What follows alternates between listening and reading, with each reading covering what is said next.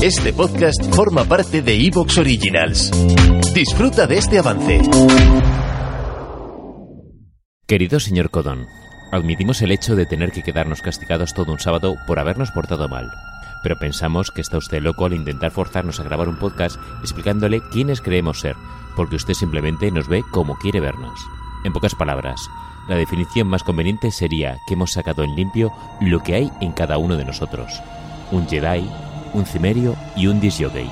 ¿Contesta eso a su pregunta? Atentamente le saluda el Club del Videoclub.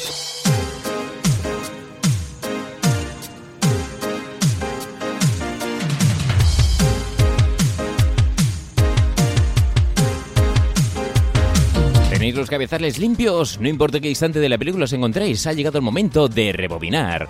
Bienvenidos a Carne de Videoclub. Un Carne Videoclub se está grabando aquí en lo que es en el salón de actos, eh, bueno, el salón de actos, eh, realmente la biblioteca del colegio La Enseñanza en Albacete. Estamos aquí todos eh, castigados. Estamos castigados. Esto es una vergüenza porque a los de Carne Videoclub esto no nos podrían castigar nunca. Somos, somos gente buenísima, ¿no? Eh, eh, por aquí tengo a uno de los castigados que yo no sé qué habrá hecho. Champi, con la cara de bueno que tienes, yo no, no entiendo nada, tío. A, a ver, eh, ni cara de bueno, porque yo pa- aparento un junkie que, que aparte de, de- de- de consumir droga, Eso te iba a decir, ¿cuánto la de cierto venden, hay? soy camello. Y luego, no sé qué cojones hago aquí, porque yo no soy de alumno de la enseñanza, Ajá. yo soy de, de Carlos V, que éramos de un barrio, pues eh, bueno, gente de, de criminales. Entonces yo no sé si he venido aquí, pues a ver si hay alguna, alguna pejina Claro, para ligarme. Te has colado como, como la rara, ¿no? Claro, efectivamente. Bien. Pero me, me parece, bueno, pero No, no, es que no, te, no, te- no tenía nada que hacer, ¿sabes? El fin de semana. He, he salido a correr esta mañana temprano, me he levantado a las 5 de la mañana, son ahora las 7, me he duchado y digo, pues ¿qué, qué hago ahora? Si tengo todo el día por delante y no sé qué hacer. pues para adelante. Y por aquí tengo a otro que es, yo creo que sí, de- Pablo sí que tiene cara de bueno, ¿no? Pablo tiene cara de no, no haber roto un plato en su vida. A ver, ten- tengo cara de bueno y soy bueno, ¿qué cojones? lo que pasa es que eh, yo en verdad, eh, lo que ha pasado, yo pensaba que nos iban a enterar, porque fue que, que estábamos jugando al fútbol y se nos coló una pelota en el, en el tejado y no se me ocurrió otra cosa que subirme por encima de los tejados de- del colegio para recuperarla. True, true story, ¿sabes? Lo peor, es, lo peor es que, claro, una de las ventanas daba al lado, a la clase de al lado y la directora me ha pillado de pleno. Además, me ha pillado haciéndolo como si fuera misión imposible, revolcándome por el suelo. ¡Qué maravilla! ¡Qué recuerdos, qué déjà vu! y La madre que te parió. Pues a mí me han traído, tío, por el mero hecho de que estaba leyendo algo de lectura eh, comprensiva, algo pues realmente interesante, unos documentales que venían ahí, unos reportajes de calidad, de, de nivel, qué, qué, qué- qué maravilla de, de información Te ha gráfica. pillado con tebeos. Eh, bueno, algo, algo de cómic había dentro en una de las secciones, pero claro, yo no, no he entendido nada cuando me han quitado lo que es el especial culos de Penthouse, eh, con, con- con esos documentos tan buenos que viene dentro. ¿eh? No entiendo absolutamente nada. La cosa es que estamos aquí castigados por el señor Codón, que, que, bueno, pues yo qué sé, se ha ido ahí a la habitación de al lado, lo oigo con la voz eh, gutural ahí de fondo, hablando de John Ford. Y, y, bueno, pues vamos a intentar aquí echar el ratito, a ver si escribimos esta tesis que nos ha hecho escribir. ¿Y, y quién es el Bedel que tenéis aquí en este colegio? El ¿Quién Bedel sería el Bedel? es Isaac, que está por ahí silbando. Un saludo, Sí. Isaac. A, a- a- a Ángel se le escucha de fondo diciendo: Terminar eso y traerá fortuna y gloria, chicos. Señoras y señores, esto es Carne de Videoclub. Hoy hemos venido a hablar de uno de los grandes clásicos del cine de los 80, esa mágica casi obra de, de- de teatro del señor John Hughes, eh, que no fue otra que esa película llamada El Club de los Cinco. Y no hay mejor manera de meterse en situación que escuchando el tráiler. Ahora son las 7 y 6 minutos. Disponen ustedes de 8 horas y 54 minutos para pensar en las razones por las cuales se hallan aquí. Mediten sobre lo equivocado de sus conductas. No podrán hablar. Y no podrán moverse de sus asientos. Y no podrán dormirse. Está bien, señores. Hoy vamos a intentar algo diferente. Vamos a escribir un ensayo. No menos de mil palabras. Con las que describirán quiénes creen que son ustedes. ¿Es un comecocos? Cuando digo ensayo, quiero decir ensayo. No me gusta que repitan la misma palabra mil veces. ¿Queda claro, señor Bender? Un cristal. Bien. Puede que consiga usted aprender algo sobre sí mismo. Puede incluso que decidan si les interesa volver otro sábado o no. Eh, a eso puedo contestarle ahora mismo, señor. No, no por mí, sino Siéntese, porque... Johnson. Gracias, señor. Estaré en mi despacho, al otro lado del pasillo. No les aconsejo que hagan gansadas. ¿Alguna pregunta? Sí, yo tengo una. ¿Sabe Barry Manilow que le manga a usted la ropa? Eso se lo contestaré a usted el próximo sábado, señor Bender. No juegue con un toro, puede salir corneado. Ese tipo tiene vocación de cornudo.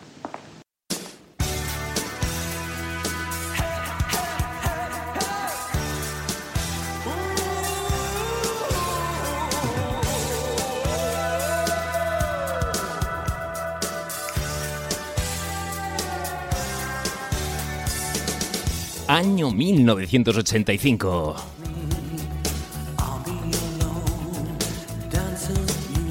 En la dirección John Hughes.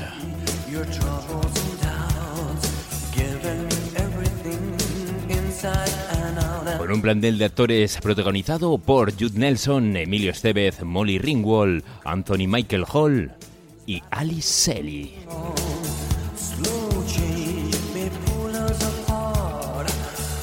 Ellos fueron el Club del Desayuno, el Club de los Cinco.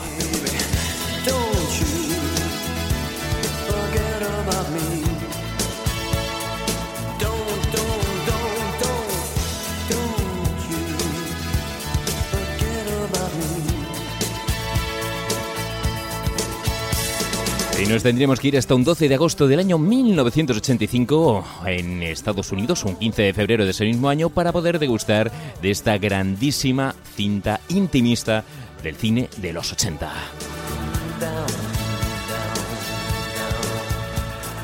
Con un ridículo presupuesto de un millón de dólares y una recaudación mundial de 51. Toda una revolución del cine adolescente. El Club de los Cinco.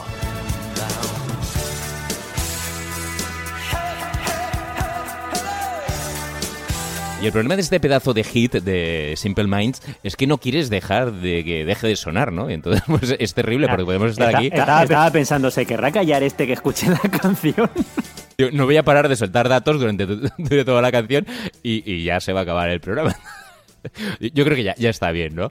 Eh, joder, qué, qué gran reencuentro, ¿no? ¿Cuánto tiempo ha pasado eh, desde que comenzamos Carne y Videoclub? ¿Y cuánto ha tardado en llegar esta cinta al Club de los Cinco?